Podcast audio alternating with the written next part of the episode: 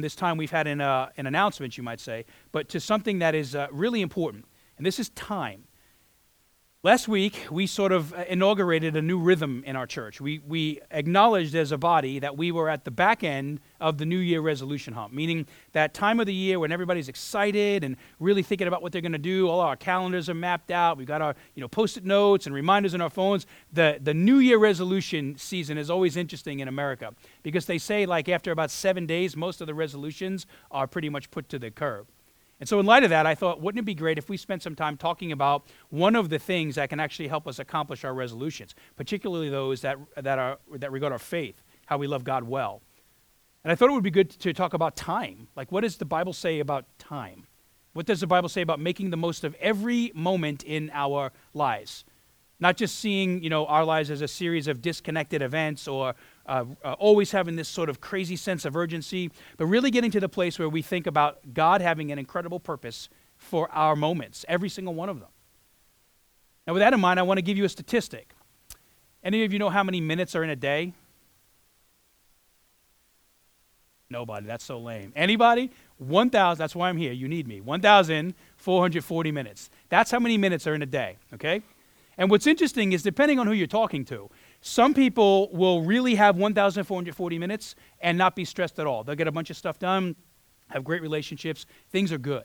But you could talk to some people who have 1,444 minutes and they act like they only have 14 minutes and their lives are nothing but stressed. Everything is urgent and they can't seem to get a grip on this. And so I want to sort of level the playing field by saying every human, every one of us has the same amount of time. And the point of what we've been talking about and will be talking about is what we decide to do with those minutes, knowingly or unknowingly, is shaped by what we value most in life. This is where we, where we start to pause the minutes, you might say. And so Jesus puts this idea this way in Matthew. He says, What we do externally, I'm sort of paraphrasing him here, but what we do externally, what we do with our time, our actions, our thoughts, and our deeds, it reveals the internal values of your heart, my heart. What I do is largely based on what I value, and the same is true for you. And so make no mistake about it, in our culture, our time is just as precious a commodity as our money, especially in the American Western mind. We guard it and protect it, we privatize it at times. We might even get a little frustrated when somebody asks us to use some of it on their behalf. And what I want to say today as we introduce this idea, continuing to make the moment of make the most of every moment, is that there is a deep and intrinsic gospel correlation between what you spend your time doing and what your heart worships. Now, much like money, if you want to know what you worship in the depths of your heart, you just have to look at what you do with your money or your time. They're usually good indicators for us. And the main drive of this series is taken from Ephesians 5 15 through 17. I want to recap very briefly what we talked about last week. It was a call, Paul tells in Ephesians, challenges us to regularly examine what we do with our time in light of Jesus' wisdom. So if we do not follow that instruction, which we addressed in full last week, that message is online. If you haven't heard it, I'd encourage you to listen to it what happens is we, we can fall into a very convenient trap, like a justification trap, where we say things like, you know, there are just so many demands on my time that I find it difficult or just can't spend time with God. I can't uh, find the time to love my brother and sister in Jesus. I can't serve my neighbor. Remember, we are a Christian church. So when I say these things here, I want to talk about time from the perspective of, of God, of Jesus Christ. So I'm going to be very narrow in this application. I want to talk about what it means to make the most of every moment based on God's wisdom, Jesus' wisdom. That was the purpose of what we spoke about last week. And when we talk about this, there's a rubber meets the road reality. There's a lot of folks who, who use the demands of their lives to stop them from loving God well or serving their neighbor or caring for their brother and sister in Jesus. What happens is most people that, that have this complex, that claim to not have enough time to really love and follow God, they seldom have this problem because of time. And please hear me, I'm not saying that our lives cannot be hectic or crazy. I just want you to know that what you value is what you will make time for. And so it's worth asking if, if the Lord is a low priority on our totem pole, then it's usually due to something more, more significant. It's not just a matter of how many minutes we have, it's actually Him being a very low priority in our lives. And so, what this means is the root of this, the root of time, problems, successes with it, is an issue of worship. Because what we worship dictates what we do with our lives. And here's why I think this is a valid point to make Scripture teaches us that our internal heart priorities deeply drive what we externally worship in life. Whatever you worship is what you will ultimately orient your life around. This is what worship is. It's sort of what you orbit around in life. And so, if you want to know what your heart worships, one of the best ways to identify that is to think about how you spend a day, how you spend a week, how you spend a month of your life. You might even want to take this a step further. In years past and in my own life, I have kind of created what I call a time journal. When I feel like life redlining a little bit, I find it very helpful to sit down, your computer, a piece of paper, however you take notes, that's your call, and actually write, log your day. Like, look at what you're doing.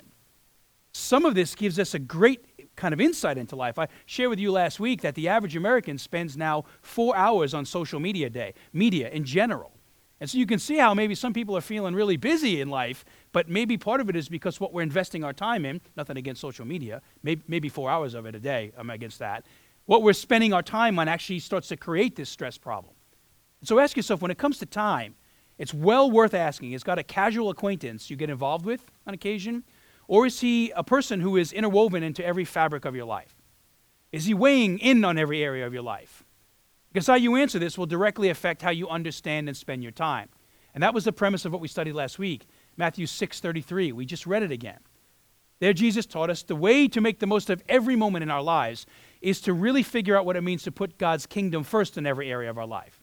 What does it mean to start seeing life with, with a priority structure of having first things first?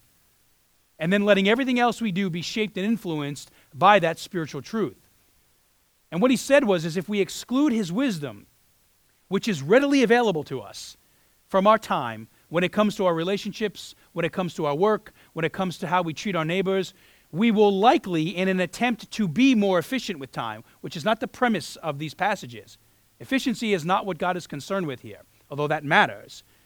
What we're talking about here is what it means to be wise. What are we efficient in is the bigger question. If we're not mindful of that question, what will happen is we will probably just reshuffle the time deck of our lives and end up at the same place, never ending urgency. Ending up at the same place where time isn't serving us, which is why God has given it to us. We are serving it. It becomes a new God in our life. And we were reminded that the key to dealing with time demands is not efficiency, it's regularly asking God if you're using your time well and in a way that honors Him, causes you to flourish. That's what time should do, and serves others. And so I want to take that idea and dig a little deeper today, based on Matthew 6:33 and certainly the foundational principle we read in Ephesians 5. Because putting God's kingdom first in our lives isn't the place most of us start life at. I've told you before, I became a Christian at 23. God's kingdom was not a priority in my life for half of my life. And then it took several years in my life for me to understand that this was an idea God wanted me to live my life by. And so for some of us, what happens is this is a, this is a lofty idea, and I'm not denying that. But I am saying with God's presence, His grace, His community, and support, these lofty ideas can actually be realities we live our life by. And this is important. Putting God's kingdom first is not where we start, it is a place where we arrive. And we arrive there by letting Jesus be the Lord of our time for a season. And this leads me really to the only thing I want to share with you this morning. I have one truth I want to share with you. Putting God's kingdom first in your life naturally leads to glorifying God in every moment of your life. And make no mistake about it, glorifying God is really a, a synonym for making the most of every moment. And here's why I say that God's glory is a, is a significant statement in the Bible. It's what we would consider a pretty heavy theological idea. And because of that, those words in the Christian faith, they, they need to be, be defined before we move forward. I want to make sure we're sort of on the same playing ground when we talk about living for the glory of God. Because by living for the glory of God, we are making the most of every moment in our lives. And so, glory, I've spoken about glory before in here. This is a, an interesting word in our culture. It's used in all kinds of applications. Most recently, if you watched the Super Bowl last week, it's funny watching how people talk about that, that win, the Eagles upsetting the Patriots, as a glorious win. It's considered to be something weighty and powerful. You know, it sort of captivates the mind and the heart for a season. I have friends in Philadelphia, and I think they are still rewatching that game on their uh, DirecTV DVRs. It's ridiculous. Like they got to go to back to work. It was crazy watching how much energy revolved around that game. Glorious to them. Totally robbed their mind and their heart. And I mean in a good way, something magnificent. Glorious is a word that we've had some interesting interactions with here regarding our ecology. Right? We've had some pretty beautiful sunsets recently. We had some pretty awesome stuff go on with the moon. Some of you watched, you know, Elon Musk put a Tesla in orbit. Pretty powerful things, right? Glorious. That you sort of look at that stuff and you think like, man, that's an amazing thing to see. We use this word to talk about food, right? Glorious dish, tasty, pretty awesome. My uncle owns a restaurant in New Smyrna, and I ate there Friday night with my wife. It's a pre-Valentine's uh, date because I take her out every week, every every day for Valentine's. I'm a great example for that. Please follow my lead. Ask her; she'll affirm every word of that. We went out to eat at my uncle's restaurant. I had duck, and it was awesome. And I took a picture of it. I wanted to remember that moment, right? This is the idea of, of glory. It's sort of something that, that causes us to reorient life for a season. My favorite example of glory, for those of you that know me, I'm a pretty big history buff. There was this great movie that came out in the 1970s. It was a film called Patton. And if you're into any kind of military history, this is a great movie to watch. It's an old school movie, but a great one. We got at least one military buff with me right here. Right? I think that was John. I'm going to take you out to lunch after this. It tells this story, right, of a pretty famous but controversial American general named George Patton. And what he was really well known for was his conquest on the battlefield. But he was also a glory hog. This is like undeniable. And he led the U.S. Third Army in World War II. Extremely controversial, but super successful military commander who would regularly describe war as glorious. And this theme in his life is so prevalent that it's, it's all throughout the film, but they close the film with this one minute and 20 second like dialogue that just really it defines the whole the whole of his life. The closing scene of the film shows him. It's after the war is over he's kind of walking his dog. He's got a you know a bull terrier it's perfect perfect dog for a general. And he is walking this dog down what looks like a mountainous valley. And there's a voiceover in his head. It's actually him speaking to himself as he's walking now a completely celebrated and famous american general and the voiceover highlights a very true historical fact, especially if you understand biblical or Roman history. And remember, Rome is a pretty, pretty powerful force in the first century world in Scripture. There's lots of stuff going on between Rome and the people of God. And what he says in his head is in ancient Rome, he relives this idea that heroes, when they came home from battle, which is what he just did, they were honored, like really celebrated. The whole city would shut down, and they would throw these victory parades that touted their glorious feats on the battlefield. They were celebrating what these folks did for the empire. This is what was happening from the outside looking in. However, always accompanying the hero, the celebrated general, was a slave in the back of the chariot who was holding a gold crown over their head. And they would whisper constantly this warning in their ear that glory is fleeting and the idea was that while all of this mass appeal, all of this energy, all of this glory, this, this fame and kind of celebrityism was in front of them, there was a small peasant behind them, somebody that wasn't even valued in the culture, reminding them that don't get too wrapped up in this because the parade is going to be over soon. And eventually this glory will fade away. And who knows, you might not even live to make the next parade. And the message the scene communicated was a pretty profound one. A guy that spent his whole life around the glory of war was reminding himself to be careful about what you choose to glorify in life. Because sometimes, and in some cases, many, many times, the things people choose to glorify are temporal. And they will not fulfill you like you want, or they will not fulfill you for the kind of longevity you want. It might, you know, puff you up for a season, fill you up for a season, but they, it will not provide you the long-term meaning, purpose, and significance you want in life. Some glories are even worse than that. They are just downright treacherous, especially when it comes to what we do with our time. Some glories will harm us. It can lead to excessive pride. We can, we can orient life around ourselves and get to the place where we don't value people or care for them. You know, that's a narcissism complex. That's a glory that will hurt us. And there are slews of others I can share with you. My point being, as wide a range as this word has in the world we live in, in Scripture, the glory of God is, is really a very particular thing. In Scripture, it's, it's used to describe every moment. It's used to describe God's significance in every moment of your life and mine. That is what glorifying God means. And so in the past, I've given you a very practical definition of glory.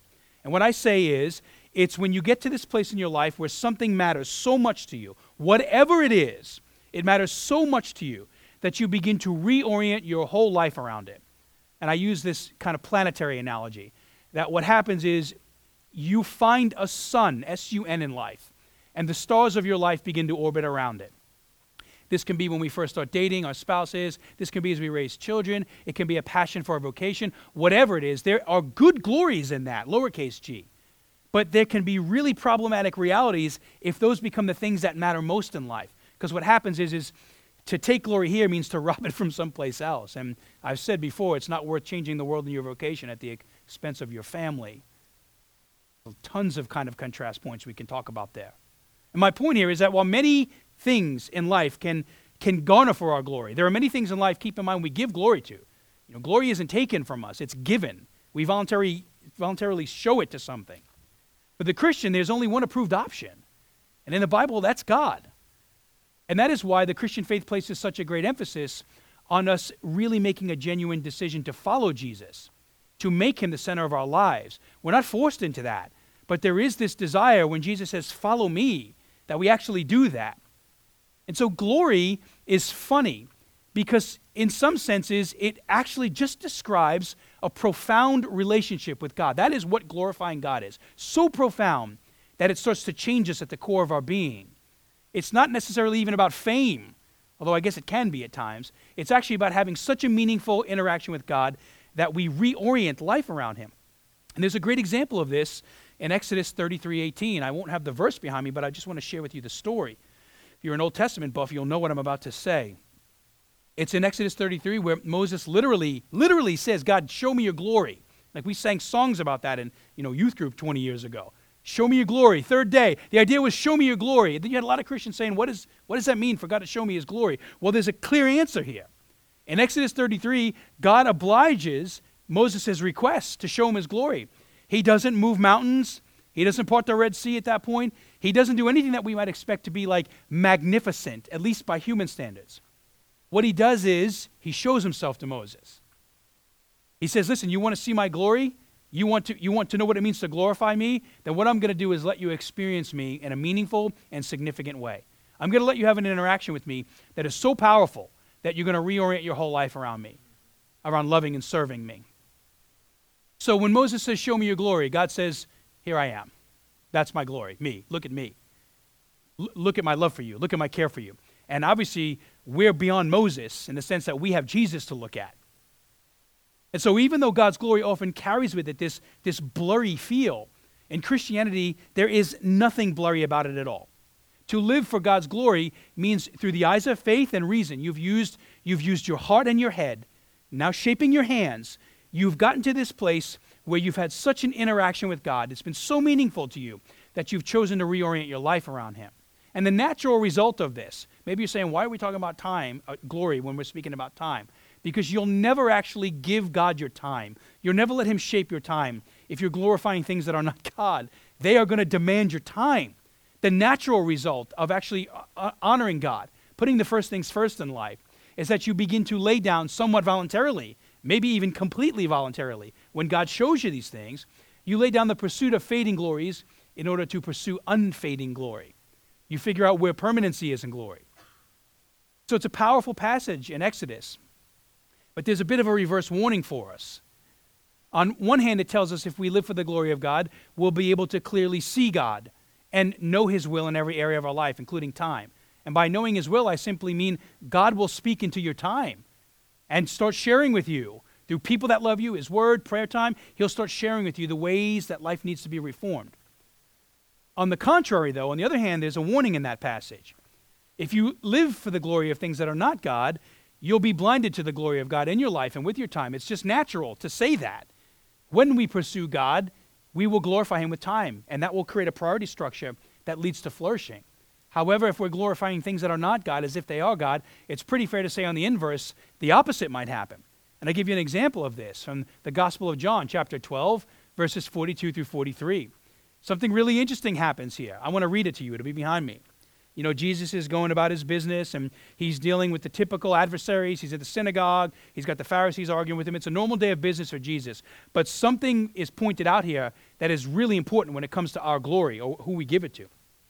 John tells us this Yet at the same time, right, in the midst of people really believing and following Jesus, glorifying him, you might even say, yet at the same time, many even among the leaders believed in him. But because of the Pharisees, because of this external pressure, they would not openly acknowledge their faith for fear they would be put out of the synagogue. And then John tells us pretty pointedly, for they loved human glory more than the glory of God. They loved something more than God. And these are the people who are claiming to lead the kingdom of God. Now, if you have young kids you know we parents often devise clever games to entertain them when we're driving around. Uh, if, if you don't do this, then you know that your kids will probably entertain themselves by pulling each other's hair, yelling at each other, rolling the windows up and down. This just happened in the three minute drive to church this morning in my, in my car, okay? And then they start to ask a million questions like, you know, why do bats hang upside down and the gumball machines work? Uh, why are catfish called catfish if they're fish and not cats? They start asking you these things. And so you have to figure out like how to manage time in the car. And this week, it was sort of sweet. I went fishing with my son in Palm Coast Thursday night, and we had a, a, a drive up there and a drive back. And he did something that really sort of sparked a really precious memory I had with him. He's almost 12 now. When he was eight, seven or eight, really, in those two years. And it's really applicable to what I'm talking about here, so hang on with me for a moment. Uh, when he was little, my son is obsessed with cars, and he has always had this affinity for Mustangs. It's kind of funny. When he was smaller, when we would drive around, we figured out a way to pass the time. We played this game called Mustang, uh, and he would just yell out when he saw a Mustang. And you know, if you live in Florida, uh, I did this on Friday because my son reminded me this of Thursday. From my house to BJ's, the shopping center, I counted six Mustangs, and I only live like three minutes from BJ's. That's just one way. They're everywhere. And so there's a lot of Mustangs, and it takes up a lot of time. And what I noticed was when we, we saw a Mustang Thursday night, and he pointed it out, and it made me remember this. It was kind of cool. And I got to thinking about this. So early on in the game, when my son started playing this with me, I noticed that he would point out lots of cars because he is into cars, stuff that he liked. But over time, he got to this point where the Mustang was the only thing he saw. And it wasn't as if he wasn't seeing other cars. It was, as, it was if he was, it wasn't you know, blinded to the endless numbers of vehicles that were around him.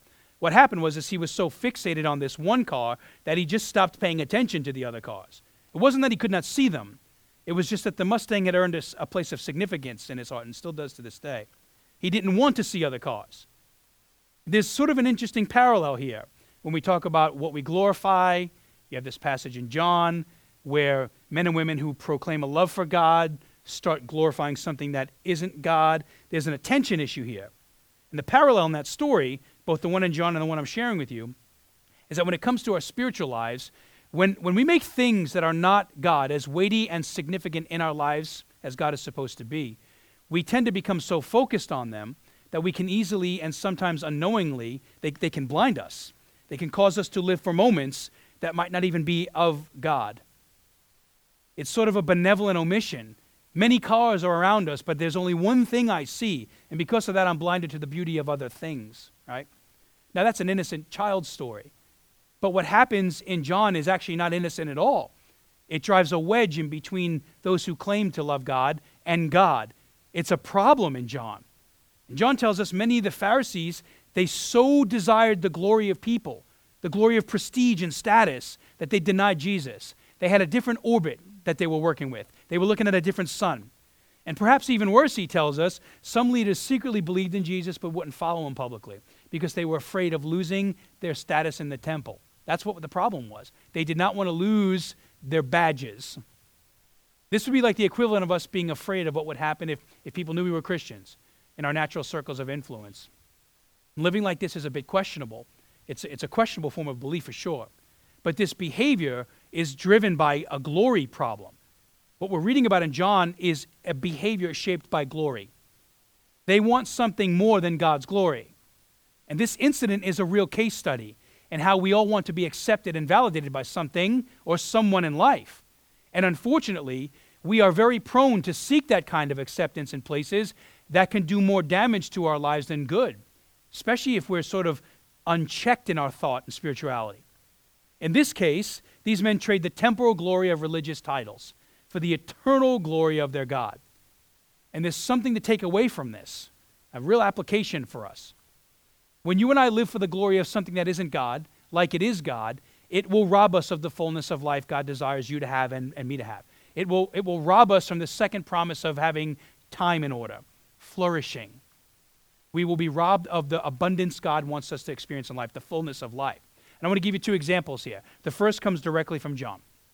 Take, for example, living for the glory of other people. That's exactly what is being pointed out in the Gospel of John. To some degree, that narrative should make a great deal of emotional sense to us because God has made us in his image. And one of the expressions of his image in our lives is that we are designed to have and be in healthy relationships with people. This is why community is such a strong value for us. This can really be seen in the dynamic relationship that God, Jesus Christ, and the Holy Spirit have. The three are one and the one are three. They love each other and care for each other. They are in real community with each other. And they're doing pretty amazing things in the world because of that. It is without question the greatest example of healthy relationship the world has ever seen. And this is why Jesus cries out in anguish on the cross as we sort of begin to look to the cross now through the season of Lent and Easter. He's screaming on the cross because he feels as if God has forsaken him. This is the first time ever that the weight of sin has fractured the relationship, that cosmic unity they've had. He bears our sin, and the consequence of that is that God can't look at him at that moment. And it grieves him to the point that he's not lamenting about the pain of the cross, he's lamenting about the absence of his father in his life at that moment. And there's something pretty important that we can learn from this. No one, it's a glory shaper, no one wants to be rejected in life. And when it happens, it's extremely painful because God's design for us is that we not live in rejection. It's that we ultimately have this relationship need met by being in healthy relationships, first and foremost with Him and then other people. We have naturally been designed to desire acceptance. We have been designed to be approved and affirmed. And the very relationships that God gives us, right, this, this beautiful relational truth, He gives this us so that we can to us, so we can bless each other and grow in Him. What happens is when, when that becomes a glory pursuit, when the most important thing in life becomes being approved by others, being affirmed by others, to the point where we don't listen to our Father in heaven anymore, we don't hear His approval or affirmation in our life, what happens is we make a glory swap. We start to value those thoughts and ideas we start to glorify them above our love for God and God's love for us. And when you ultimately live for the glory and approval of others like this in your life, you are likely going to get in trouble with your time. This is a time killer right here. Because you're seeking a form of ultimate approval that only a good God can give you from a flawed person. And flawed means all of us. I'm not pointing the flawed out. I'm saying we all have problems and challenges in life. We're not like God in this way. We're not perfect in the way we manage our time or treat people. We can be noble and good in those things, but at some point we have to recognize that responsibility is too much for us to put on somebody or to ask of somebody. If you're the type of person who really lives to please other people, it's very common to see some of those people being taken advantage of in life. Maybe it's a boss who cares little about you. You're a utility. You just got to get the job done, and what happens to your family is inconsequential as long as the job gets done. Maybe it's a family member, a sibling, a parent, a child who, no matter how much you give to them and serve them, it is just never, ever, ever enough. They always need more of you, more of your time, more of fill in the blank. Maybe this is a demand we place on ourselves because we can be brutal on ourselves at times in life. We are the ones placing demands on us that can never be satisfied we are the person sort of bludgeoning the hope and the joy out of our lives because we have such a, a negative or unrealistic view and expectation of our own lives. No matter what it is when it comes to what we expect from people, expect from ourselves, the bottom line in all of this is even those who deeply love us, I mean, really would never, ever, ever want to hurt us, they can err when it comes to what they ask of us with our time, let alone those who see this in people and use this unhealthy drive to knowingly take advantage of folks.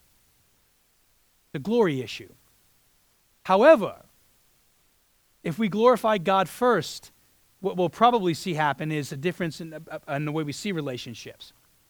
You must know the reason why it's worth putting God first is God will never abuse you like that. He can't. He has a character that will not permit him to take advantage of you. And this is why he commands us to live for his glory first and alone. That doesn't mean we don't value other things in life. It just means there's a first thing first. And that first thing begins to give us clarity in all the other things in life. When you do that, it is, I would say, guaranteed because God wants you to know His will for your life with His time. You will likely develop wise boundaries with time in relationships. You'll have discernment to sort that stuff out. You will know where extra time is needed and less is needed because God is his wisdom is, is shaping your time. So, glory, the pursuit of affirmation and approval ultimately from other people, that's what John talks about. And it's a challenge. I want to give you one other applicable example here. Some of us live for the glory of prestige and status in life. This is also what's going on in the, in the Gospel of John. These folks are, uh, certainly they're concerned about the approval of other people, but they're also concerned about their titles. They know that to be kicked out of the synagogue, if you're a Pharisee, to lose the synagogue means you lose your identity. That's how they saw it. This, is, this was their jam. And to lose that would be like losing your soul. And so for some of us, we live for the glory of prestige and status in life. And if you do, you're going to get in trouble with your time. That's not to say that prestige and status can't be a good thing. If it becomes a God thing, it becomes a problem. So maybe in your heart you believe you'll be accepted like by others because of your net worth, or you'll be accepted because of the type of house you live in, or the kind of car you drive, or the way you look, you know, we live in a culture, it's funny, that's obsessed with denying the beauty of aging. I was talking to somebody last week about this. Looks matter in our world. And I'm not even against looks. I mean, I comb my hair and brush my teeth every day. I'm trying to keep that in order, right? But the point is, like, there's, there's some weird things that start happening when we start to glorify these things at the expense of the way God has designed things. The older I'm getting, I'm realizing that it's really good to, to age. There's something so right about that. That's the way God designed it. But in a world where prestige and status matters, sometimes we're just trying to stave off the fact that the grave comes for all of us, right? Maybe you've, you've chosen uh, to find glory in what you drive, or maybe you've chosen to live for the glory of your career. For you, it's about the next workplace promotion, life title that screams to the world, you are somebody and you matter. Listen, if you're the person who ultimately lives for that, and we all can be tempted by these things in life, this is an us conversation here, then you likely know what I'm about to say. When you're driven by prestige and status, you will likely start glorifying those things. You will start spending your energy and your time trying to acquire those titles, to accumulate whatever it is you feel is going to make you matter more. And when you get them, and I use the word when for a reason, because I know a lot of you, and some of you are pretty driven people, you're in order, you'll probably get that stuff. What happens is if, if that's what you glory in, you'll be happy for like three months. You'll get a title, and it'll look cool for three months. You'll get a new prestige, whatever it is until you reorient your life around the next, the next promotion, the next whatever, fill in the blank, the next title, the next model of your car, the next house.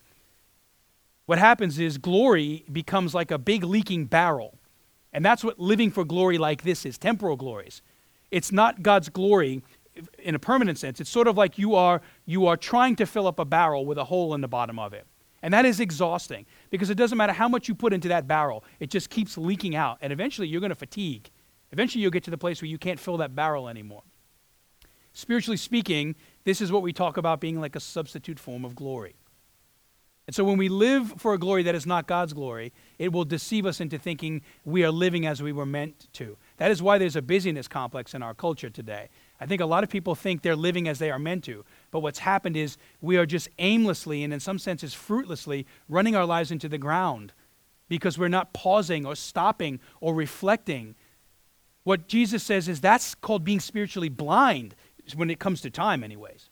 Because a life that is glorifying something that isn't God, it isn't living. It might feel like living, but it isn't living. It will absolutely rob you of joy. And when it comes to time and glory, the more things you give glory to in your life, the more you must give them your time, which is not an infinite resource. So again, we go back to what I said last week. This isn't about being more efficient. There is a cap to efficiency, at some point, there just is no more time. And I'm for efficiency. This is about being wise. Wisdom defines efficiency. So, last thing I want to say this morning how do we as people avoid this from happening? How do we sort of posture our lives in a way that, that keep, that at least staves off these, these raging horses, right? I want to answer this by introducing a truth that will sort of be a springboard for what we'll talk about over these next weeks. The key to glorifying God in every moment of your life making the most of every moment in your life is being incredibly intentional in what you're already doing. It's essentially inviting God uh, or receiving the invitation to be a part of God's time, not inviting God into yours. And that's the funny thing about a time series like this. It's, it probably sounds like I'm asking you to stop doing a bunch of stuff in order to start doing more stuff for God. And I guess to a certain degree that's true, but I don't want it to be true in the traditional way we tend to understand that from time in the calendar. I got six things going on this week. I got to cut four in order to be able to do five this week. What I want to say here is that God can lead us to initiatives, new initiatives in life. The challenge of making the most of every opportunity is not necessarily about doing new stuff or more stuff. It's more a call to make sure we're faithfully glorifying God and everything we're already doing. Before we start cutting stuff off or adding stuff, the question is worth asking Am I honoring God in what I'm doing now? Because if I'm not, we'll likely just take that attitude and apply it to what we're getting rid of or adding. This is a call to avoid moving through life carelessly, jumping at whatever opportunities come our way, or, this is very common today too, automatically conditioning ourselves to say no when God puts opportunities in our path because we've tricked ourselves into thinking our time priorities are calcified. They're like petrified stone, Immo- immovable, can't change this. And so what happens is, is we're, we're doing stuff maybe we shouldn't be doing, and then we're actually not doing stuff God wants us to do. This is a call to bring glory to God in everything we choose to do or not to do. And I'll tell you, this time truth can only be applied once you've taken a good look at your life through the, the, the lens of Jesus' wisdom. Because when you do that, God will speak to you. He will show you if you're confused about living in this, this perpetual state of fruitless busyness. He'll show you that because He cares about you. He will show you if you're devoting enough time to prayer, if you're speaking to Him. He will show you if you're in the Word enough. He will show you how you see and value the men and women whom God has put in your life and your neighbors who are far from God. He will show you that, I promise. He wants you to know this stuff. He will show you if you're spending too much time in the office or not enough. He'll show you if you've made it a priority to make disciples in your home and on your block, if you're raising your kids and investing in people in the way God is leading you to. He will show you if you are loving your spouse, your family, and your kids well. He will show you if you are living intentionally for Him and what you're already doing. But you have to, this is maybe where the, the, the chicken and egg dialogue comes into place here. Which one came first? You have to make time for that. You've got to stop at some moment in time and say, I'm going to start asking you, God, about these things in my life. You see, this idea that we've talked about today on glory is meant to be somewhat of a foundational truth, a springboard, we might even say, for, for learning how to live with it in every area of our lives. We want to glorify God in our time. That's how we make the most of every moment. And hopefully, you have a better or a deeper understanding of what it means to honor God, to glorify God, to put Him at the center. Because doing so will give you a clearer understanding of how to live with God at the center of your time. If God's at the center of your life, He'll be at the center of your time. And over these next weeks, I want to apply this, this teaching to some main areas of our lives. The big three are family, work, and neighbors. How we love those in our lives, how we balance work, the workplace, and of course, how we care for our neighbors. By neighbors, that's sort of a, a term the Bible uses how we, how we care for those who don't even know Jesus yet, or those who have great need in life, how we bless folks who really are at a place where they have, they have need to be blessed. If you don't have time for these things, we likely will sabotage these great gifts God has given us. And so, like last week, I want you to meditate on this this week, especially as we move to the communion table. If you take one thing away from this message today, let it be this God put us on this earth, like our existence, we're here right? Our chief existence, I like to say, in life is not trying to get to the place where we include God in our time. That's, I think, the problem. I think what happens is we say, you know, I got this going on, I got that going on, I don't know what's going on in life, I'm a little confused. You know, how do I squeeze a little God up into my life? That is not what God is saying. The Christian has a different, a different invitation they have to meditate on. We have to get to the place where we learn to accept the invitation to be included in God's time. What God is saying is, hey, put that yoke down. It's a little heavy. Come rest in me for a little bit and let's talk about your life. That's very different than us actually saying, man, I'm super busy and got to figure out four more hours to have a devotional today. Or how am I going to lead my neighbors to Jesus? Or I heard there's a need on the setup team. Who, how am I going to do that? You're not going to do that. You're not going to take a next step for Jesus in whatever way it is if we're trying to cram God into our lives. However, we will likely see great and powerful steps when we try to, to take our lives and hand them back to the Lord. And that is what living for God's glory is about. It's not having a faith built on proximity to God in everything we do. He's around. It's having a faith built on a real intimacy with God. He is in us, He is in everything we do. And we see life through His eyes. You see, when you put God's kingdom first, that will shape what you do. It will shape the way you see your family. It'll shape the way you see your workplace. It'll shape the way you see your social circles. When you live for the kingdom first, it will stabilize life. Because unlike, here's the key, unlike the constantly changing expectations of the seasons of life, they are always changing. They're like the ocean up, down, left, right, windy, calm. The seasons and expectations of life are never, ever the same. However, God's expectation of us during those seasons, it also doesn't change. No matter what the season is, the expectation God has for us, the wisdom of God, becomes a rudder to steer us through those times. So it becomes a question of what, what do we want to pursue? The moving sea or the unchangeable nature of a God who really wants to understand, help us understand how to navigate the sea? That's what it means to have God present in your time, to have Him really driving time. So as we move to response time and communion, the communion table, remember, we're about halfway through our 1,440 minutes today, right? We all have about 1,200 something minutes to go when we leave this place. I hope you'll spend a few of those eating with us. Remember, time, time, time, time is not the issue. The issue is what we choose to glorify with those minutes. And so as we close this morning and reflect on the, the goodness of Jesus Christ through the communion table, ask yourself, what is Jesus saying to you about your time? And what do you intend to do about it as we leave this place this morning? Pray with me. Father in heaven, thank you for, for some pretty great truth. First, from your Apostle Paul, who, who exemplifies, not in perfect ways, but in very human ways, he exemplifies what it means to be accomplished, successful, to really have a lot of things in order in life, but to have you most in order. What is so awesome about his life is he really does make you first. And because of that, you bless him in ways that are powerful. And so I pray, Lord, when the Apostle Paul tells us to make the most of our moments, that we would truly, truly take that to heart. And I pray that when Jesus tells us that we should seek his kingdom first, that we should really look to the things of heaven in order for them to define the things of earth, I pray that we would not take that truth lightly. And I pray as we move to this time in communion, God, that you would really help us to, to see, sense, and understand that. This is one of the greatest examples we have of a heavenly reality being made flesh and blood on earth. Your understanding, God, your desire to redeem us in Jesus is because of Him coming to the earth and making space for your kingdom and our lives. So I pray that would be the drive as we move into this time we have in communion. In Jesus' name we pray. Amen.